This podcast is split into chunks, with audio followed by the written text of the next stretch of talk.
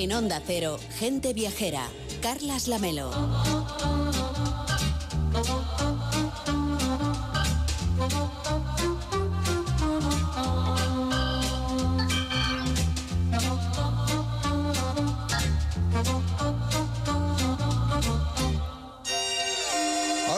A Burgos, donde Irene González nos lleva por espacios únicos, casi mágicos, que cuesta creer que sean reales.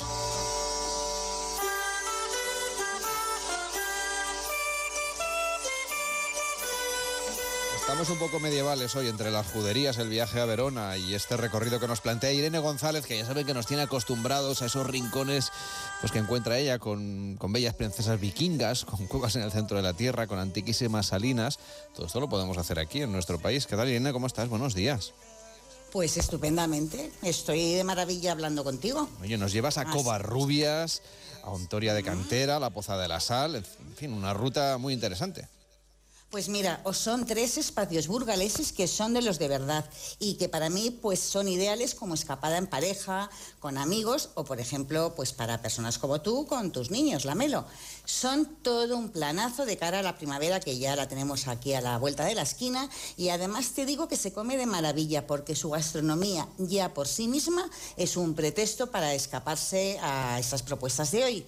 Así que los oyentes preparen papel y boli para tomar buena nota, porque nos vamos directos al primero, a Covarrubias, que en plena comarca de la Arlanza es un pueblo medieval bellísimo que pertenece a la red de los pueblos más bonitos de España y es conjunto histórico-artístico. Tiene casas entramadas, callejuelas empedradas, plazoletas y muchos restos de murallas. A la preciosa Covarrubias se entra por lo que en el siglo XVI fue el edificio del adelantado de Castilla y además era el archivo general del reino. Venga, pues ese es el sitio por el que voy a empezar este viaje. Una vez estoy ahí dentro, ¿por dónde nos llevas, Irene? Pues nos vamos directitos, ya que estamos con buen tiempo, a tomar un cafelito de esos que a ti y a mí tanto nos gusta, en una terraza de la plaza. Y después nos vamos a la excolegiata de San Cosme y San Damián, que hoy hace las funciones de, vamos, es la iglesia parroquial. Está levantada sobre una antigua iglesia románica, sobre la que el rey Chindasvinto ordenó construir un pequeño monasterio que después se convirtió en la colegiata y que se construyó en 1470. Con piedra de Hontoria de la Cantera. Quédate con el nombre porque es un lugar del que luego hablaremos. En la excolegiata están las tumbas de Fernán González y de su esposa, doña Sancha de Navarra. Pero creo, Lamelo, que la dama más célebre que aquí reposa es la princesa Cristina de Noruega, la primera esposa del infante Felipe de Castilla, ya sabes, que era hermano del famosísimo Alfonso X el Sabio. Tiene una historia fascinante, pero que no te puedo contar porque siempre me das muy poco tiempo, claro, ¿no? Pero te aseguro que a ti ya lo sé. Este no es lugar para reivindicaciones, eso no se hace, lanzar ahí un... Aprovecho...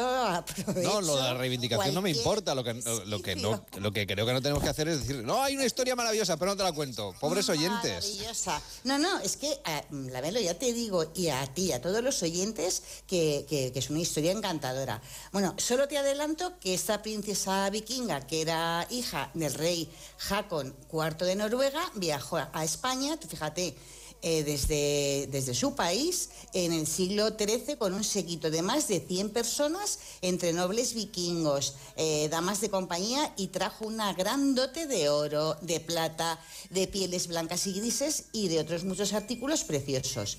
Cristina de Noruega ha sido el vínculo de hermanamiento entre Covarrubias y Noruega, y tanto es así que hace más de 10 años se inauguró la capilla de San Olaf, que está solo a 2 kilómetros de Covarrubias. Y ya te digo, Lamelo, que te vas a quedar con las ganas de conocer su historia. Bueno, con lo que me has contado, creo que tengo bastante. O sea, que ya me sirve así como punto de enganche para irme luego a Covarrubias. Te falta lo mollar, lo importante. Así que dejamos a la princesa rubia y alta. Imagínate, en el siglo XIII, una mujer de unos 70, rubia, lo que debió ser en España. La dejamos a ella descansando y nos vamos a otra joyita, al torreón de Fernán González, también conocido como el torreón de Doña Urraca.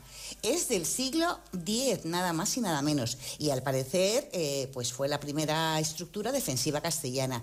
Está rodeado de unos muros impresionantes y en medio de un gran patio que está llenito de réplicas de armas de asedio medievales a tamaño real, y de hecho Lamelo es una de las mejores exposiciones de armas de asedio de España.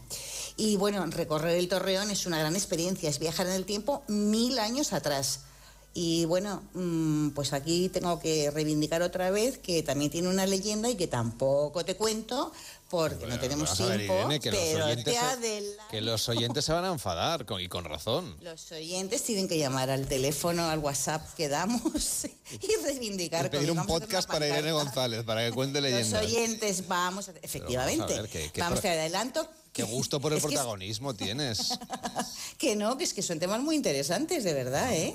Yo que soy muy de historietas, ya, bueno, te adelanto. Bueno, pues me lo apunto, haré yo una apuesta al sonora y te chafaré el tema. Ala, te fastidias. En el torreón hay una joven emparedada entre sus muros, no te digo más. Bueno, vamos a seguir contando historias hoy en este recorrido burgalés con Irene González. ¿Dónde nos llevas ahora para conocer historias que no sean la de la princesa vikinga, que me he quedado con las ganas, y la de la pobre Doña Urraca, que sé si la conozco? A ver, Irene, ¿a dónde nos llevas? Pues mira, nos vamos a Hontoria de la Cantera, que ya te comentaba antes, a las entrañas de la tierra, a un lugar, Lamelo, donde bien hubiera podido tener lugar la historia de los pilares de la tierra. ¿A ti te gusta la Catedral de Burgos? Hombre, muchísimo, casi tanto como la morcilla. Igual que a mí, pues mira, ahí coincidimos, fíjate.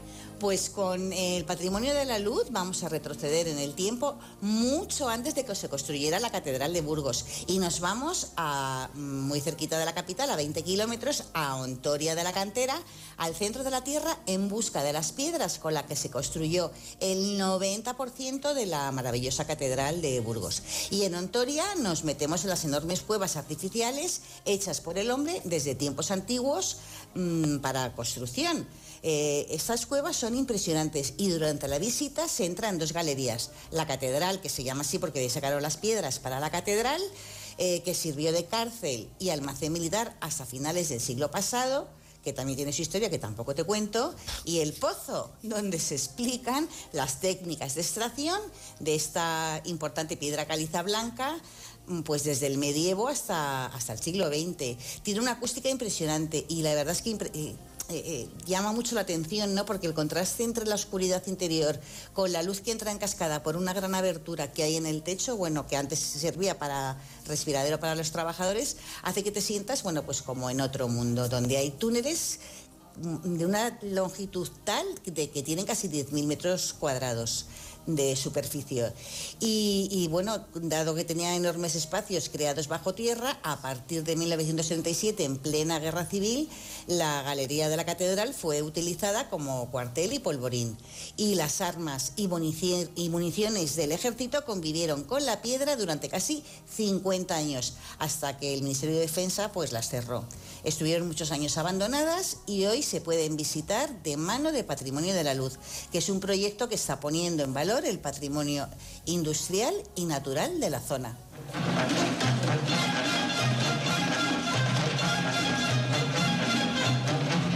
Ahora imagino que con esta música nos vas a hablar de naturaleza, ¿no? Porque quieres que nos vayamos a Poza de la Sal, una villa medieval histórica que es famosa por sus salinas.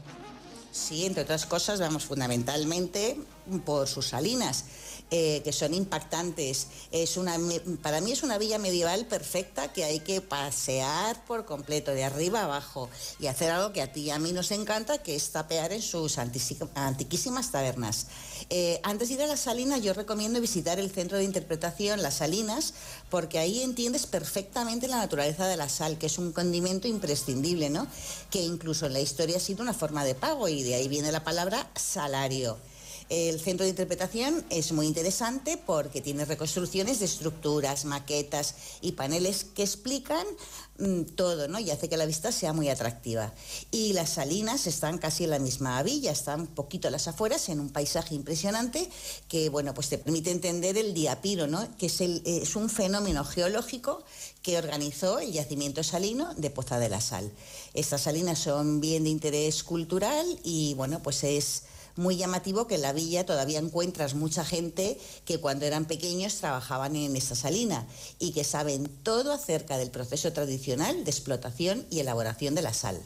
No solo no me cuentas las historias, sino que tampoco me invitas al cocido que preparas, así que no sé yo si te voy a dirigir la palabra más. Bueno, yo que tú me lo pensabas. Pero mira, yo sí que te voy a invitar a un cocido, no a uno, no. A tres o cuatro, que son los que vamos a explicarles ahora a toda la gente viajera.